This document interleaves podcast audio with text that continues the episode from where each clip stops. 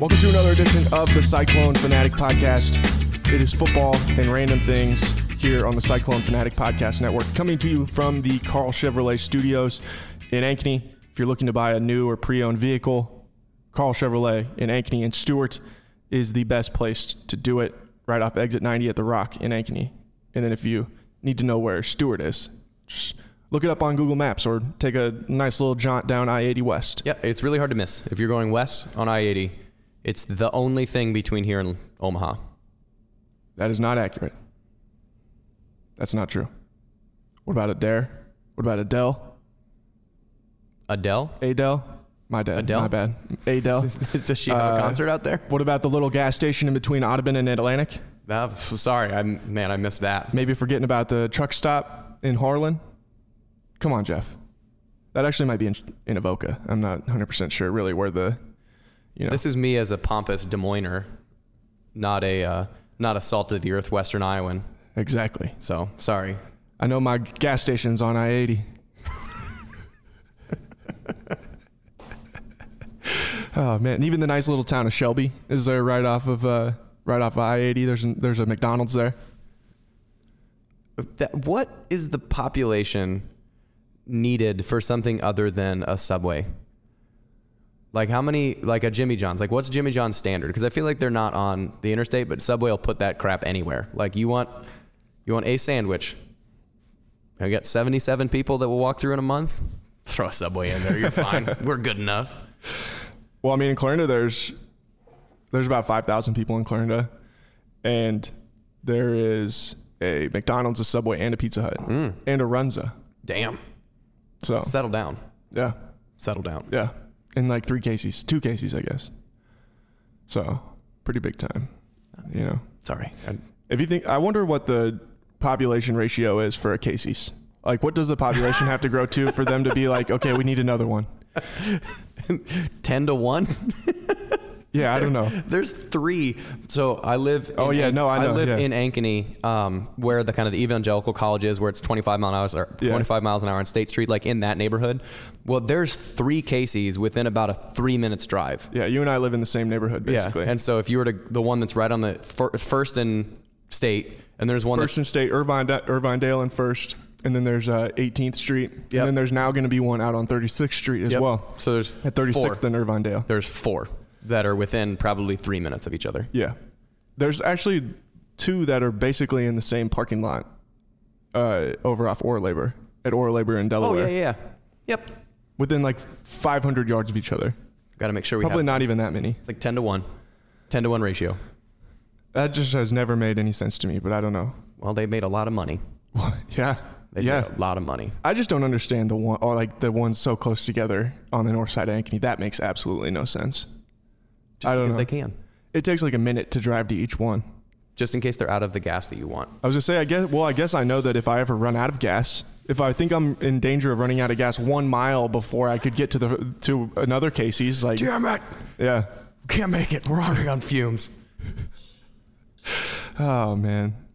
All right, so Iowa State plays Iowa this weekend. College Game Day is coming to town. Jay Jordan is going to join us on the show during the second segment. Are you excited, Jeff? I am. And for all those that had caught it in the 3 minutes of live stream that we had earlier, we were just re-recording the entire introduction to it because technology was just not sound. So we'll get that fixed up as we go. Yeah, we're sorry to everybody who wanted to see us on the stream today. I'm discouraged as well by the technical difficulties, but we're going to get it figured out. We'll be ready to go for next week. And do you know what makes you feel better? What? Game day. Game day makes me feel a lot better. If you want to order a College Ames Day t-shirt right now, do so at teamcloset.com/CycloneFanatic. I'm wearing the shirt right now, man. It feels good. It looks good. And if you were hyped up, Jeff. Order, what, before 4:30? Ready to go, Jeff. Let's go. Let's get it, dude. Before 4:30 on Tuesday? 4:30 on Tuesday. If you want to get that shirt in time to wear it to College Game Day on the south side of Jack Trice Stadium in Ames, Iowa, on Saturday, September 14th, for the Cy-Hawk rivalry. I'm so excited. We're going to take a break. We'll be right back. Football and random things on the Cyclone Fanatic Podcast Network.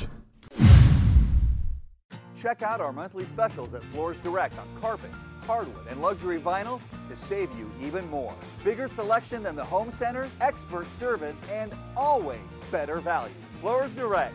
Say yes to paying less. Gershman Mortgage, the Midwest's premier mortgage lender, is proud to be a part of the Cyclone Fanatic Podcast Network. Whether you're looking to purchase a new home, a vacation home, if you're going to upgrade or remodel that existing home, you can even refinance your current mortgage. Gershman Mortgage is here to help. With over 60 years in the mortgage industry, we have security, experience, and unmatched service. Visit our Ankeny office. Call 515-964-5952. Visit Gershman.com to get pre-approved today. Gershman Mortgage, NMLS number 138063, 1200 Southwest State Street, Suite E, Ankeny, Iowa, 50023, Equal Housing Lender.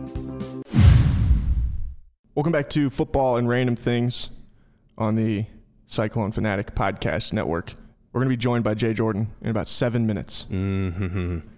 That's going to be some serious football dorkiness. It's going to be some serious football dorkiness. I'm just going to hit record and walk away. You might just be able to do that. It's one of those things where, like, you know, if you have you ever done it before where you had to take two phones and then, like, you have be like, hey, Siri, and then have, like, the OK Google, and, like, they'll just talk to each other and then you can just leave the phones there. That's pretty much what's going to happen. You ever done that before? Yeah, pretty much. No, I've never done that before. I don't know why you would ever do that before. Because it's fun to make technology. It's fun to feel smarter than technology when we're really not, but be like, ha. It's like putting, like, with a dog and, like, trying to make it eat its own tail. We're like, haha, I'm smarter than you, but you can do it with phones, even though they have access to every piece of information that's ever existed. So before we talk to Jay Jordan on the phone, we're going to get all of our college game day thoughts out of the way and just get this over with. What do you think about the location, first of all, south side of the stadium? That was actually my initial guess of where everything was going to be. And then I talked myself out of that initial guess, thinking that would be on Central Campus. That would have been awesome. That would have been my preferred. Yeah, that's what I was thinking. Like, it'd be really cool, but it's also a little bit, it's a distance away from the stadium, so I can see how it would be kind of, I mean, it'd be a solid 15-minute walk to get from the stadium or from the game day set to the stadium. It'd be a distance. So I'm actually pretty glad they put it there. What's kind of cool though is they had just finished that this past off season, and so that kind, like, of pavilion era area. So it's and Sukup, it wasn't there 7 years ago. Yeah, the end zone itself is done, and that's going to be done. So it's now kind of a showing off of the new stuff that's happening. Yeah, and you also have. You'll get really good kind of that, you know, the drone footage B-roll that they're going to have as they're coming in and out of it, because it's going to be right next to the stadium, and that's the bigger facade of the stadium. So you're going to be able to see this, like, mammoth. The only other bigger side of it is when you look from the east side looking west to where it says, you know, the Iowa State, right, like on the Jack top Trice of that Stadium. Or Jack Trice Stadium, excuse me. Yeah. That's the only other what looks bigger. So it's kind of like this. It'll be the proudest presentation of Jack Trice. So I think that's really cool. And the tailgating lots are still right there. So they're going to be full, you know, again, like we were talking about, especially because that's right in on University. So that's right where everybody comes in. Like the shot, I'm guessing they're going to put Jack Trice in the background.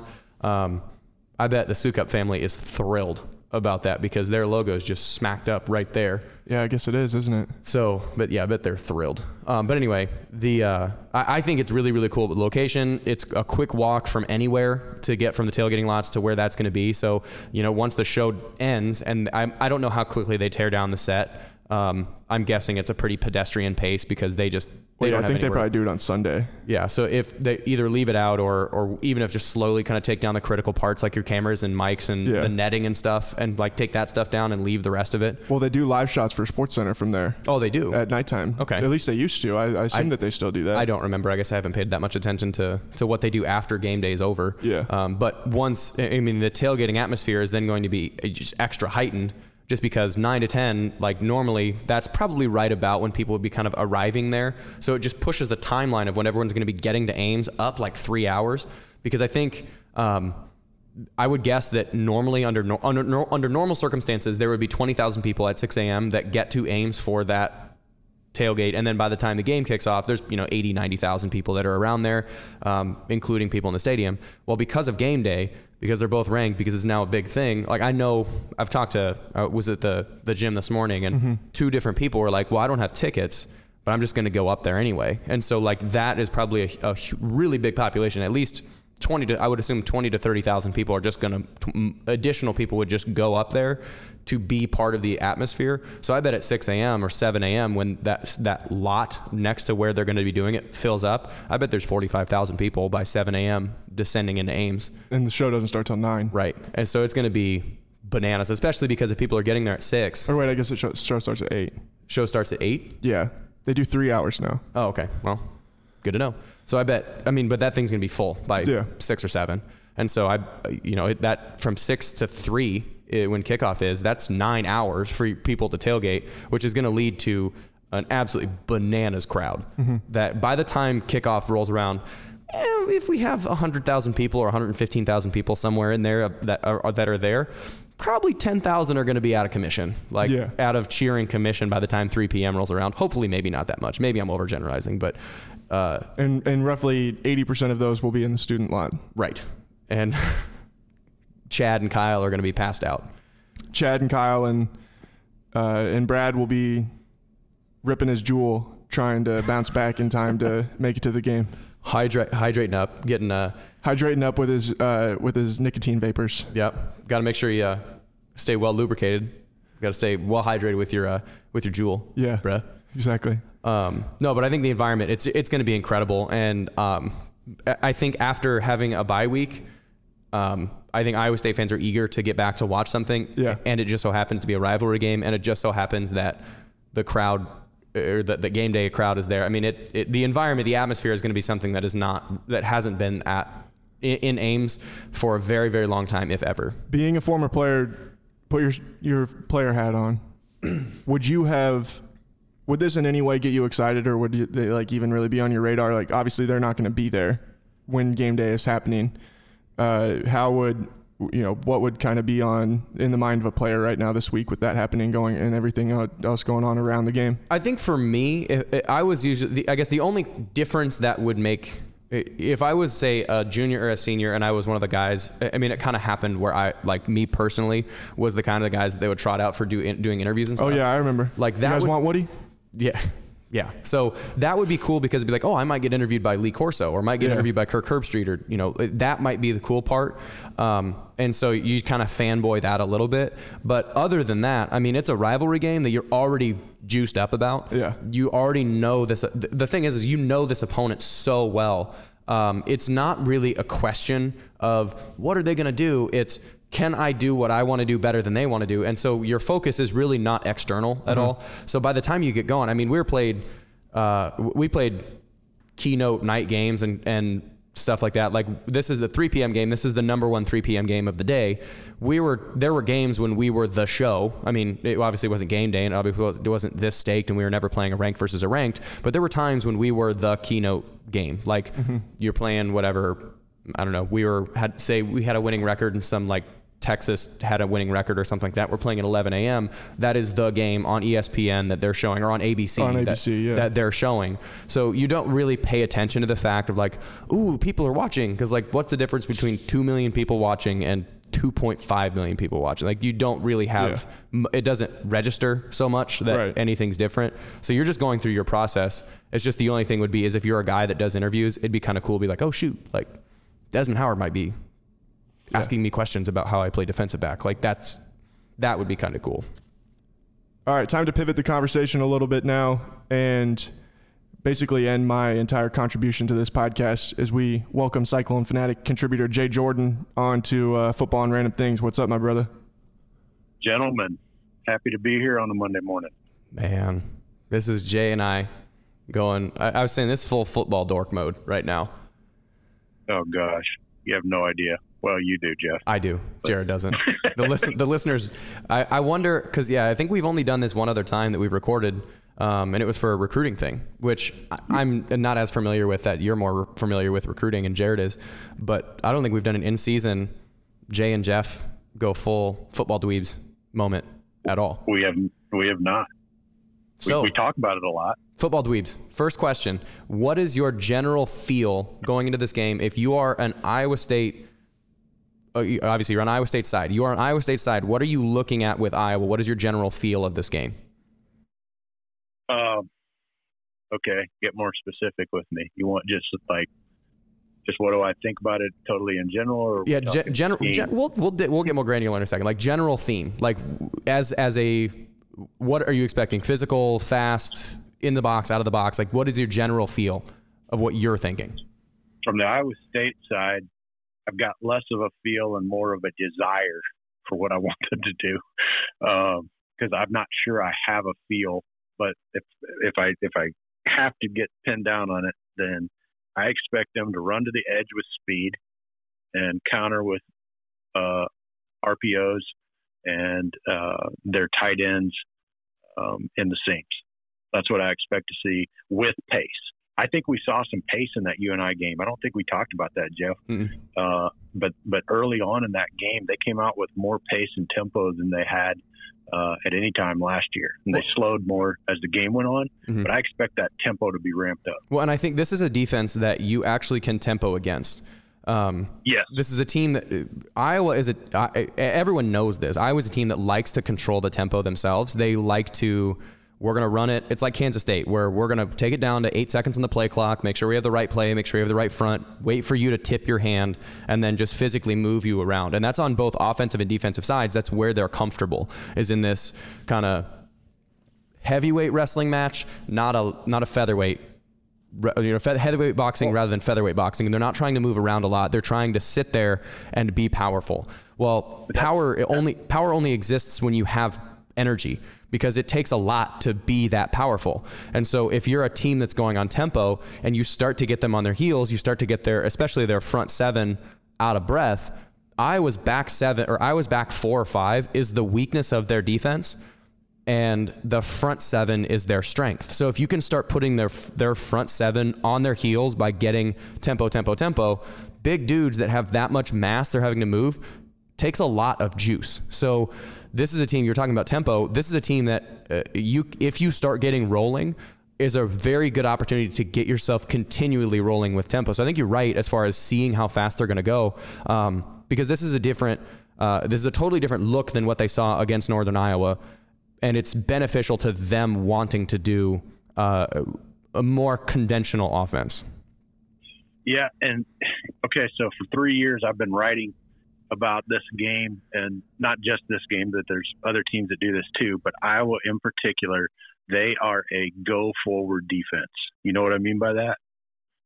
Meaning they are strongest when they are moving forward through the gaps and through their disciplines, their secondary and their linebackers. When those guys are coming downhill, then they are very hard to play against, because you don't have enough time to get over the top and you can't get any space in the running game. Yeah, and that's what they do. Yeah, they build their defense. For those that aren't really sure, this is, again, a little football dorky. For a lot of times, I will play a straight-up cover two, right, like a conventional cover two, like the same type of cover two that you'll teach your 7-year-olds when you're just basically installing a defense.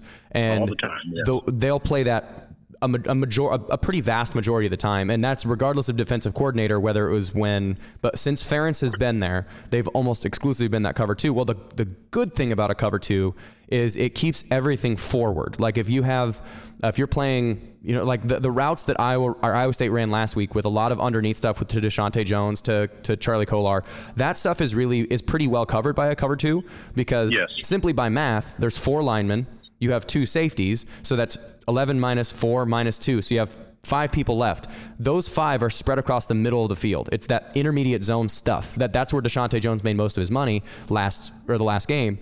So Iowa likes to prevent that. The downside of a cover two is you have 2 guys to cover 53.5 yards side to side deep.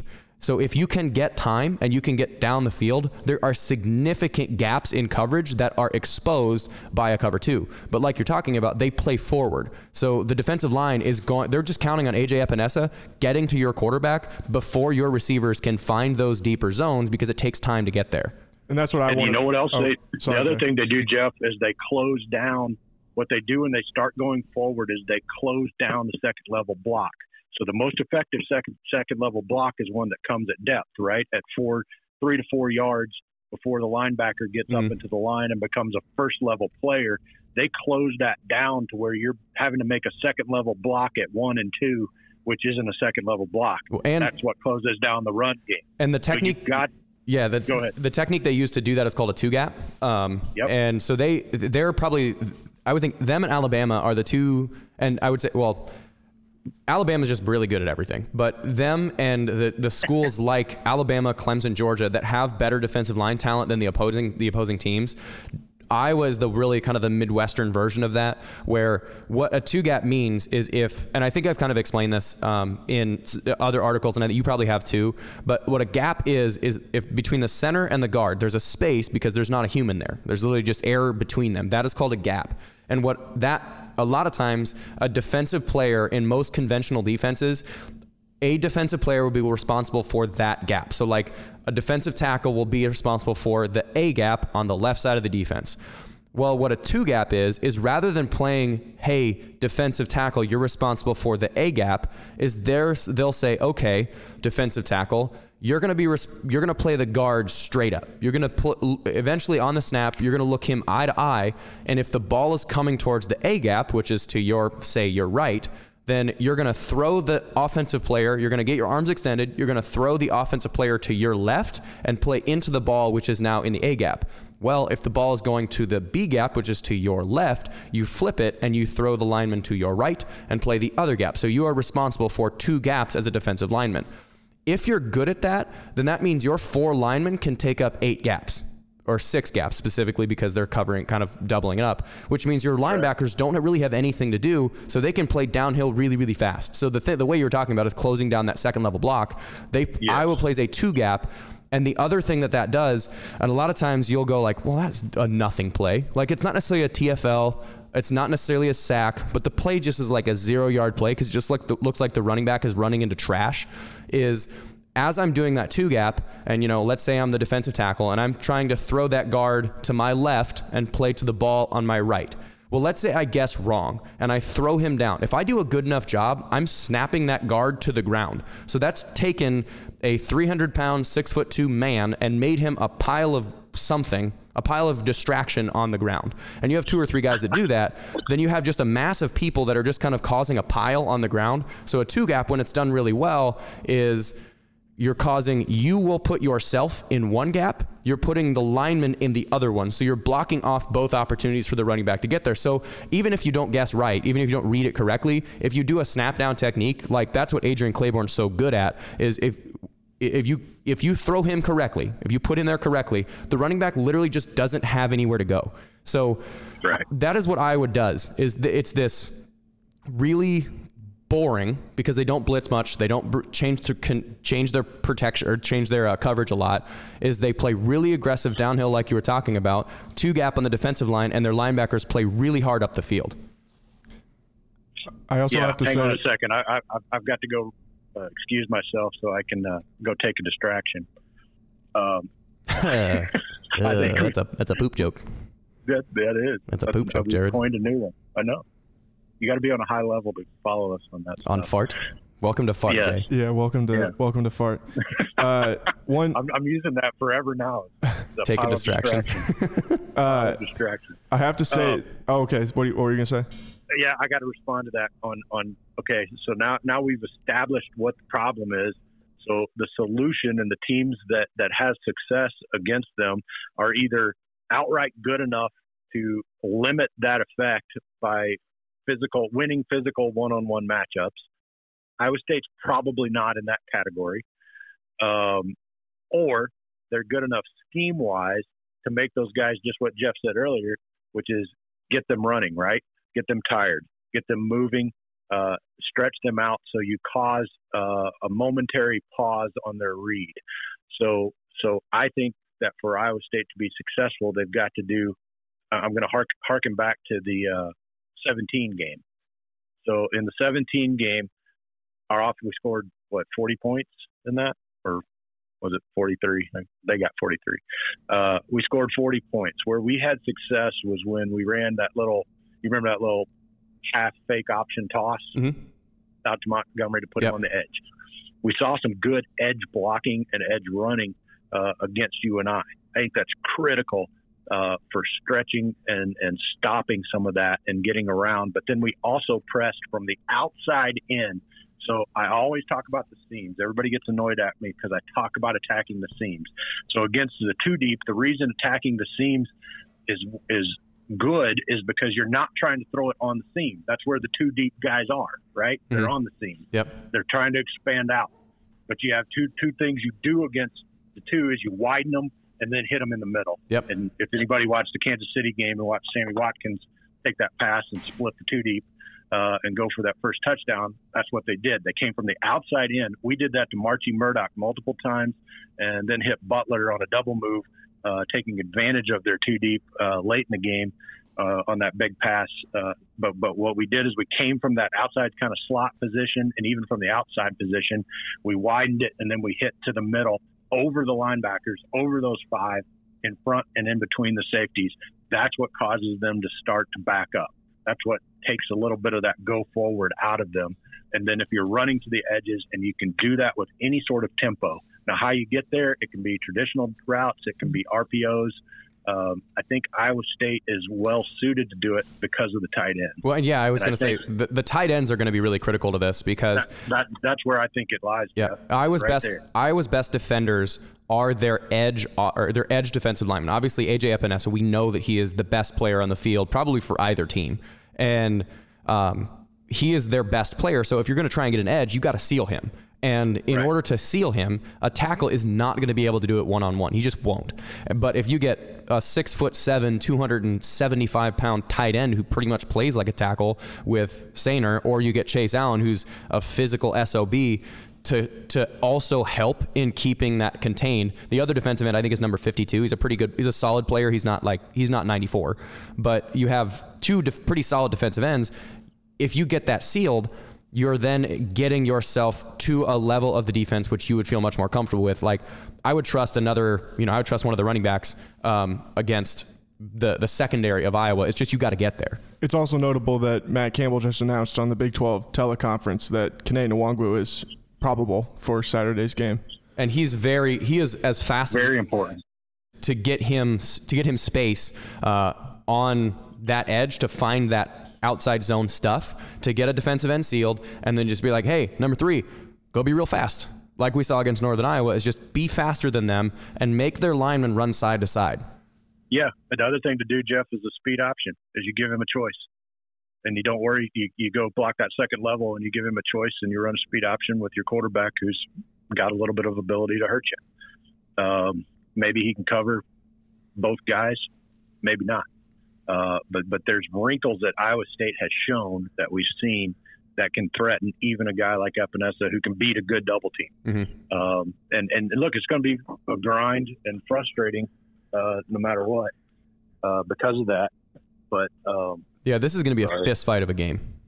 Yeah, and we're not going to be successful at each attempt, but there's a chance to be if you're committed to it and you don't just pivot to the inside zone. All right, we got to take a quick break, but we'll be right back talking more about Iowa State and Iowa. I want to ask some questions about Iowa State's defense going up against the Iowa offense here on the Cyclone Fanatic Podcast Network. You're listening to Football and Random Things. Right now at Flooring America. Save store-wide on beautiful, long-lasting floors like high-performance Resista carpet and waterproof luxury vinyl. Plus, buy with 30 months interest-free financing now at Flooring America. Hello, Cyclone Fanatics. It's Chris Williams, and you all know that Cyclone Spirit is a force to be reckoned with. I want to tell you about something today, though. It's called Through the Forever True for Iowa State. It's a campaign, a historic initiative by the Iowa State University Foundation. It's to raise donations that will benefit every aspect of the university. Cyclones everywhere are helping to reach the unprecedented $1.5 billion goal. More than 81,000 donors have given to the campaign thus far, including over 27,000 first-time donors.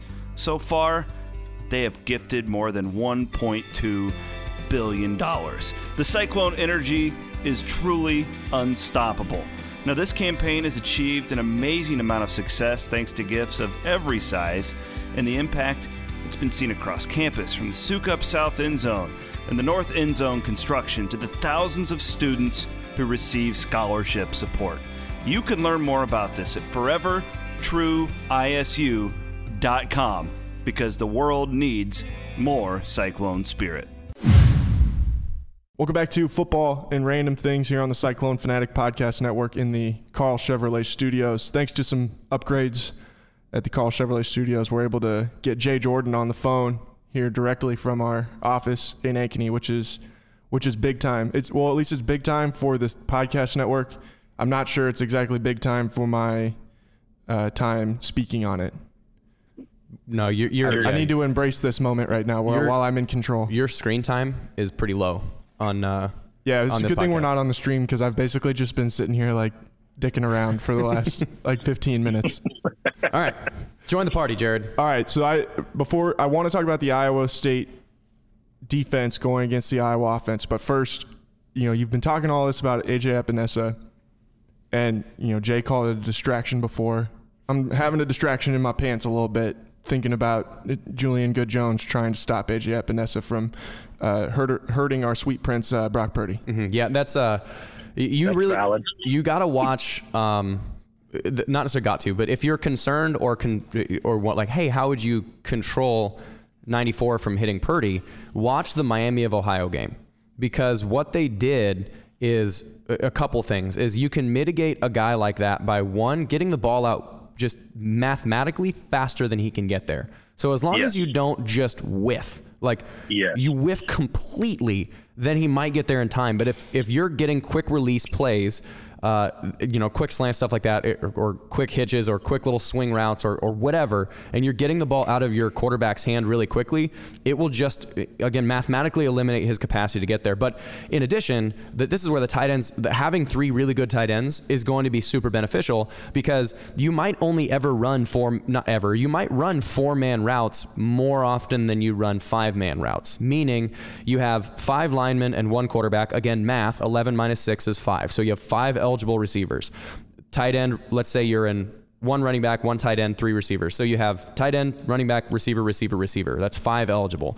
Take the tight end out of that, because he's going to stay in and help Julian Good Jones block AJ Epenesa. And maybe Epenesa beats the tight end and tight end falls down, and then he has to face Good Jones, and maybe he beats Good Jones and then has to fall down. Well, likely by the time that he would, even just defeating two blocks, by the time he gets to where the quarterback would be, the ball should be out. So you have to just send another person, whether it's a guard, whether it's a tight end, whether it's a fullback, whether it's a quarter, or a running back. You have to send multiple things to him, and you have to get him out of rhythm, because as much as a quarterback has rhythm, think about if you've played basketball before. I mean, you played basketball before, but if you think about playing, pickup basketball, and you're trying to break somebody down on the dribble, and you're dribbling it down half court. You have those two or three steps, and you kind of set yourself up, and you're like, all right, shimmy, shake, crossover, and at that point you feel comfortable because you've set yourself up for that. There's been rhythm, and it's been unabated. Then you think about West Virginia or Press Virginia in basketball, and they just get way up in your grill. And it may not be that they're actually trying to steal the ball at that point,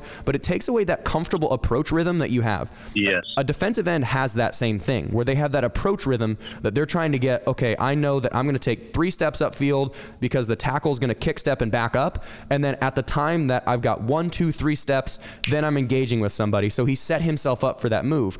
Well, if there's a tight end right there, and just right away, even if he's going on a route and just goes chip and just goes shoulder to Epenesa, that approach rhythm is now thrown off. And then the next play, you send a running back who's going to chip him, and it's 1, 2 steps, then he gets hit. And then you send the next one, with the tight end stays there, and he also backpedals, and he's 1, 2, 3 steps, but now there's two guys there. And then the next play, you just ISO him one-on-one with the tackle. Well, you've just shown him four different looks he has no rhythm to get into. Is he going to probably still get a sack or a couple TFLs? Yeah, he's a really damn good player. You can't stop him, but you can mitigate his capacity to execute by showing him multiple looks and getting him off rhythm, so he doesn't know when someone's engaging with him.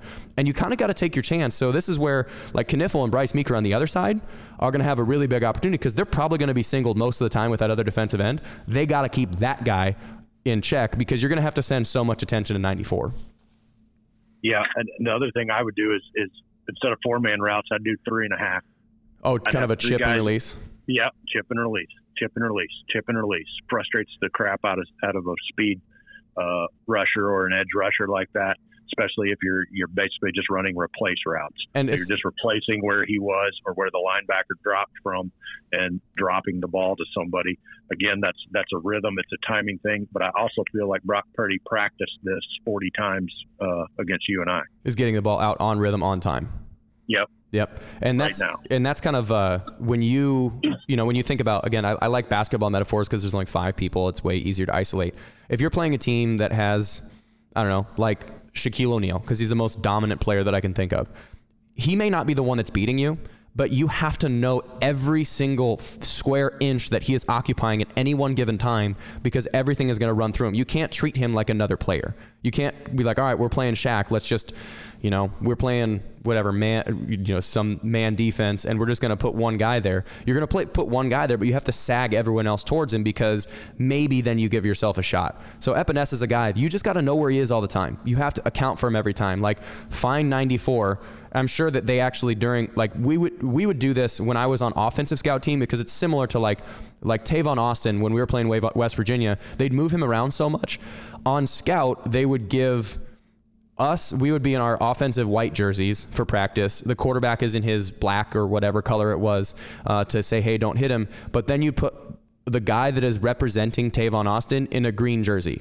And then when he goes to get into a formation, all the defensive guys go number one, point at him, and then they can go about like the rest of their call, so they know where that guy is. I don't know if they would do this, but I wouldn't be at all surprised if they would put one of the defensive ends in a green jersey and say like, all right, there's 94. Know where he is, there you go. And then set the rest of your offense kind of based around the fact of knowing which side he's on or where he's going to be or what his front is or stuff like that. So I wouldn't be surprised. He's just one of those guys you have to account for every single time he's on the field. And all of that said is, I mean, that's an inordinately large amount of time spent to one guy, which is the one guy I think says something about the matchup. Mm-hmm. That one guy is a problem, and everybody else we feel pretty confident about Iowa State's ability to match up. Yeah, I was having a conversation, just one little mini nugget, and you can pick back up. I was having a conversation with some Iowa fans up here, the really nice, responsible ones that are respectful, that kind of fan. And I was like, I would only maybe take two guys from Iowa's defense and trade them or substitute them in for Iowa State's defense, and it's Ojemudia, the corner, and Epenesa. Those are the only two guys that I would maybe be like, all right, I think they could be starters or play on this defense. Everybody else, I'd take Iowa State. I mean, all 9 out of 11, I would take Iowa State's players over Iowa's, except those two guys. That's impressive. I have a question scenario for you. What's that? Is that okay, Jared, moderator? Yeah, for sure, man. You guys do your thing. I just want to hear you talk about the offense or the Iowa offense at some point too. So you guys just do your thing. Like I said, I'll just be here and I'll tell you when it's time to stop. We'll be here for another 3 hours. This isn't their offense, but just from a generalized preparation standpoint. So in 16 and 18, Iowa was impenetrable, right? Right. We scored 6 points collectively. Couldn't do anything. In 17, we scored 40. Now, we had different quarterbacks for each of those efforts, but I think it was more than that, because in 16 we got beat by UNI, right, heading into that game, so everything's kind of in disarray. In 18, we get the false start with the canceled game, so you've got the first game really being the Iowa game moving in that direction. Now, in 17, we had a solid victory against UNI. Move forward, and we saw progression and competitiveness. I think this year now your view of the UNI game could skew this because it was a narrow escape, but we had a solid game, solid offensive performance in particular against UNI, at least from a yardage standpoint. A bye week, clean that up, and now move into this. I think this is the best preparation window for Iowa State against Iowa in the 4 years of Matt Campbell. Yeah, I don't think that's a stretch at all, especially because like we were talking about, they probably kept a lot of bullets in the chamber for UNI. They didn't pull out a lot of the stuff that they're going to run or can run, and then they got to watch a lot of good game film, and you want to have mistakes. Like you obviously want to, it'd be more comfortable if you won 35-0, but to be able to see mistakes in an environment that still you escape with a win, but to see struggle, to see pressure, to see, you can do things well 90% of the time, but 10% if you don't, then you got to correct them. That was a really good game to learn from. They just have to show that they have learned from it during this bye week. So, we can flip over because I think for time, the Iowa State defense versus the Iowa offense is, if those guys don't leave, like, barely able to walk sore, I would be shocked. Like that is physical as hell on this side of the ball. It's not going to look like a lot is happening, in my opinion. Like from the kind of the untrained eye, there's going to be a lot of 2.5 yard runs. There's going to be a lot of 4 yard passes. There might be a couple missed shots down the field, maybe a couple big ones because somebody misses a coverage or somebody like that Smith guy, number 12, the receiver, like may get open or something like that. There might be a couple of those big plays, but for the majority of it, it's just going to be two really strong people punching each other in the face. That's what that's going to feel like. If you're an Iowa fan, how concerned are you about not having Alaric Jackson? He's one of the tackles. Oh yeah, the left tackle. I would be actually pretty concerned about that. What do you think, Jay? I would be. I think it's a talent gap mitigator for us.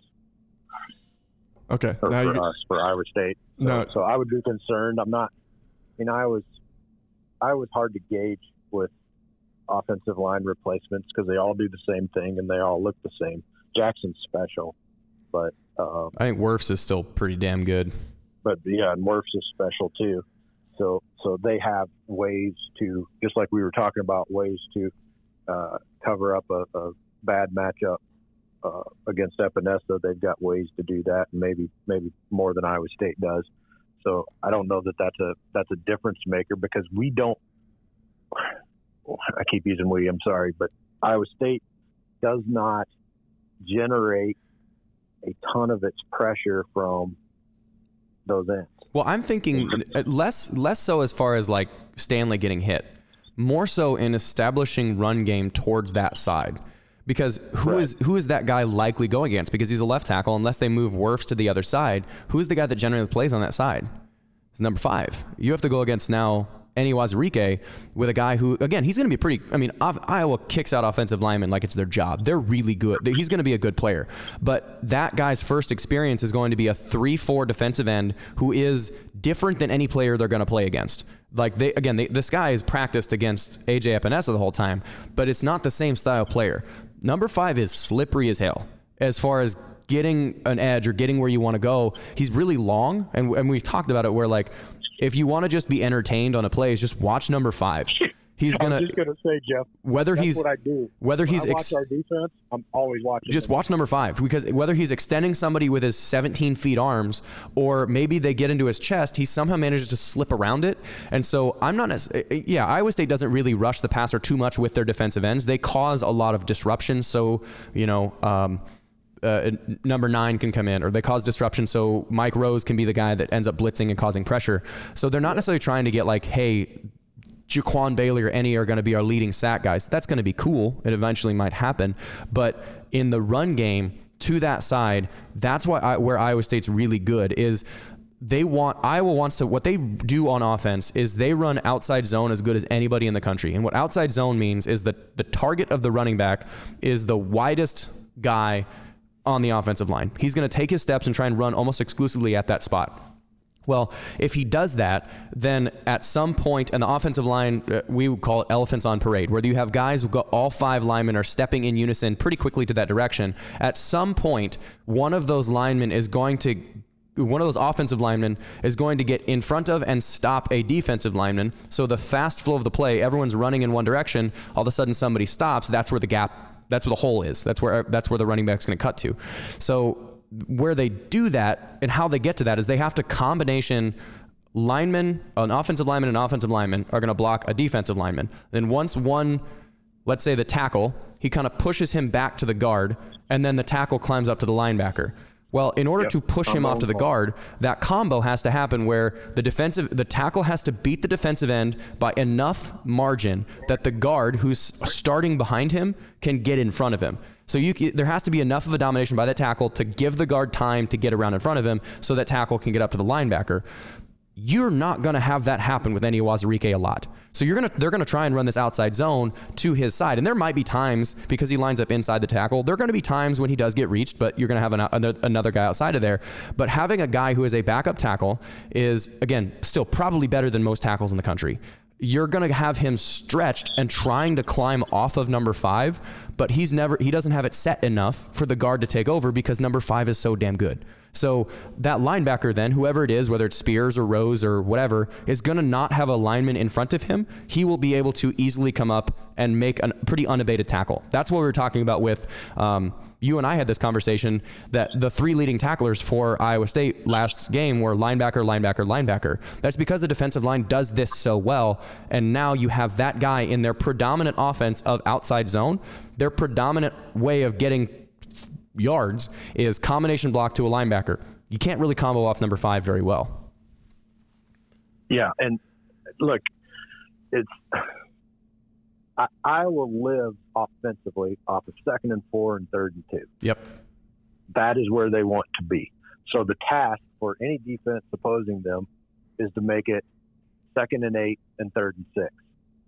Now you've got the opportunity to bring creative pressure.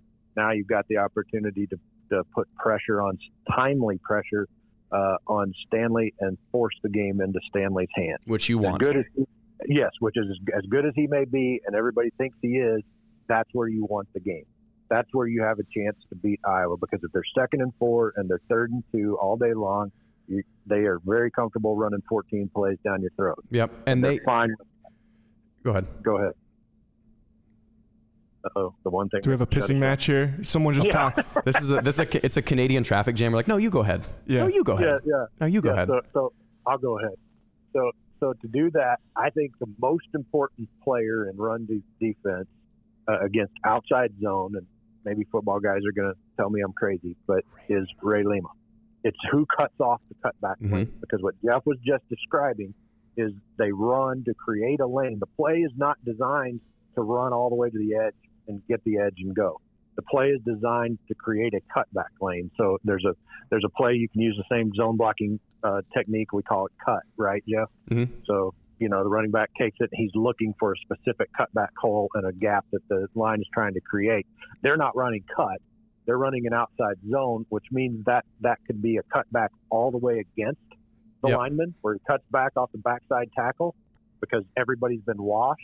Or it could be something that opens up in the middle where that combo and climb occurs that Jeff just talked about.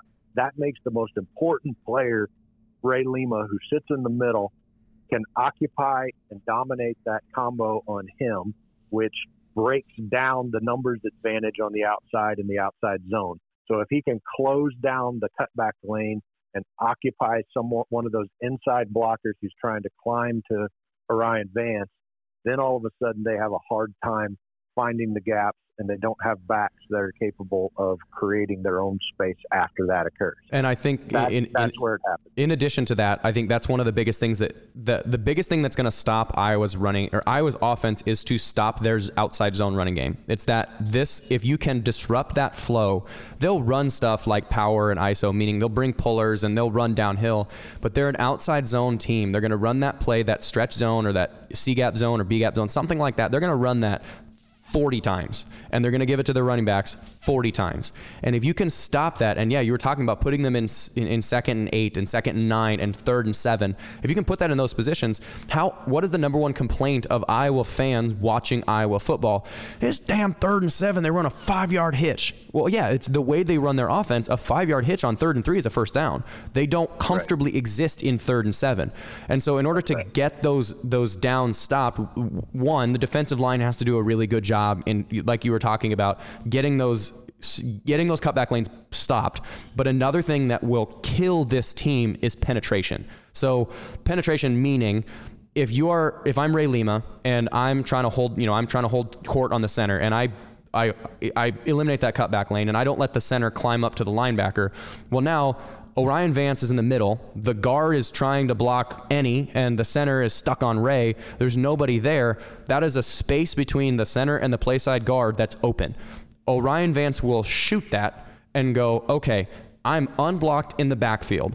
The front side of the defense has to do a really good job in not letting the running back get outside of everyone. And like we saw with Kane in the 3 or 4 plays that he had, they didn't contain him, so he just got to run. Like, just keep going.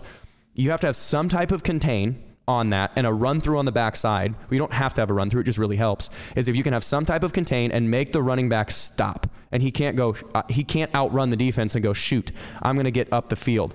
So he has to stop or turn around or try and just take it upfield, and then you have a run-through with Orion Vance or somebody on the backside, and then he can't go left because there's just a, like we talked about with Iowa's defense, there's just a pile of humans because Annie did a really good job of stretching the tackle and the tight end didn't get movement. There's nowhere he can go front side. There's an open defender that's on a run-through in the backside. It doesn't look like a spectacular play, but that play where the running back runs to the left, just kind of stops, dances a little bit, puts his head down and tries to run forward, and it's a -1 yard. That doesn't look like a spectacular play, but that -1 yard play is enormous for throwing Iowa off rhythm. Because again, 3rd and 7, they don't know what to do with 3rd and 7. They're not comfortable with it.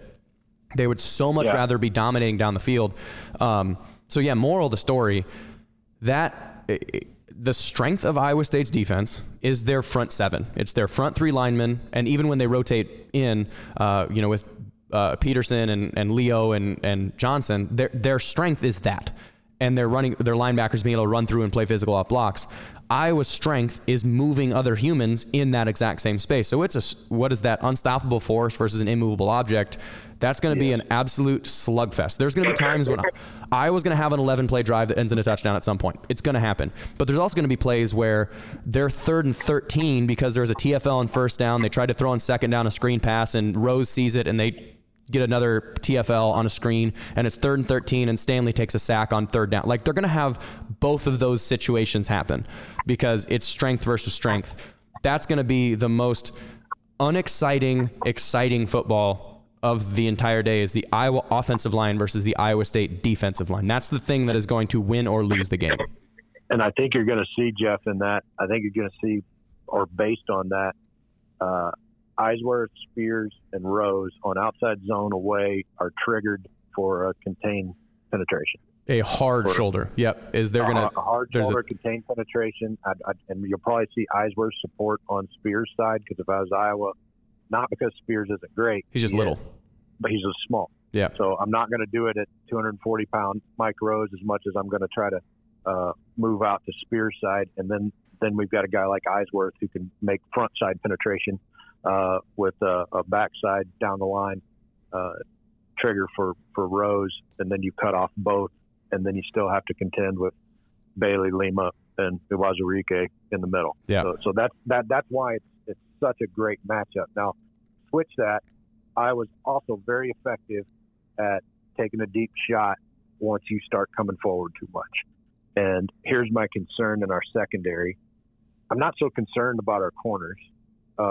But we saw some concerning play out of one of our safeties. So in our past 3 games against them, in 17, we had a safety that was just had no idea where he was on the field at any one time, and it hurt us. Same in 16, we had 2. Last year, not so much, and they had a really hard time moving the ball downfield. Except that Stanley, the one thing Stanley does, but as good as any quarterback in the country, is throw the fade from about the 17-yard line. Mm-hmm. He's great at it. He places it well.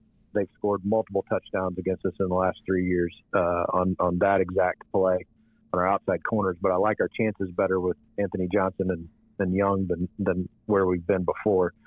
But I don't know if Lewis is back this week, but it would really help. Jared? Because White is solid.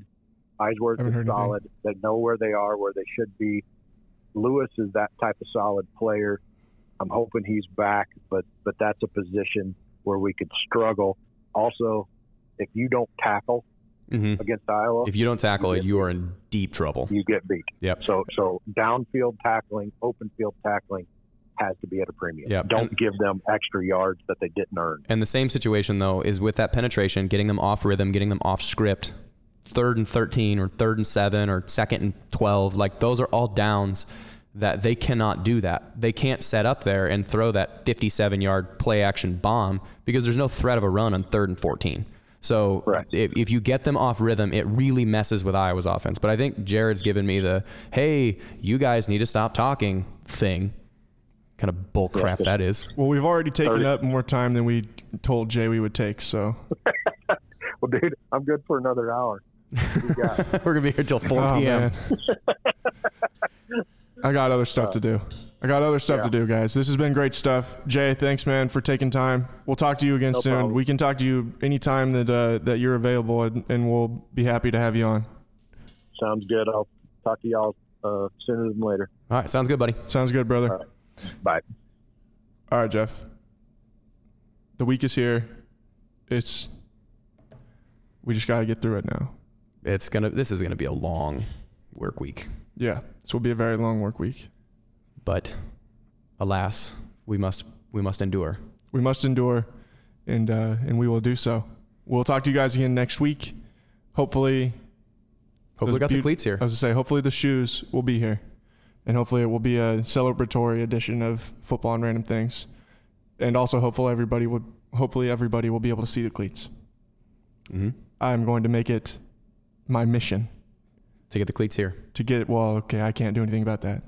But to get the stream. To get the stream. The victory cleats. Yeah. I will make it my life's goal. I don't care if I have to work around the clock. I like your persistence. I don't think it'll take me that long probably to figure it out, but I just didn't have time to do it while I was also trying to host a podcast. Yeah. Okay. Thanks, Jeff. Talk to you guys again soon. Peace.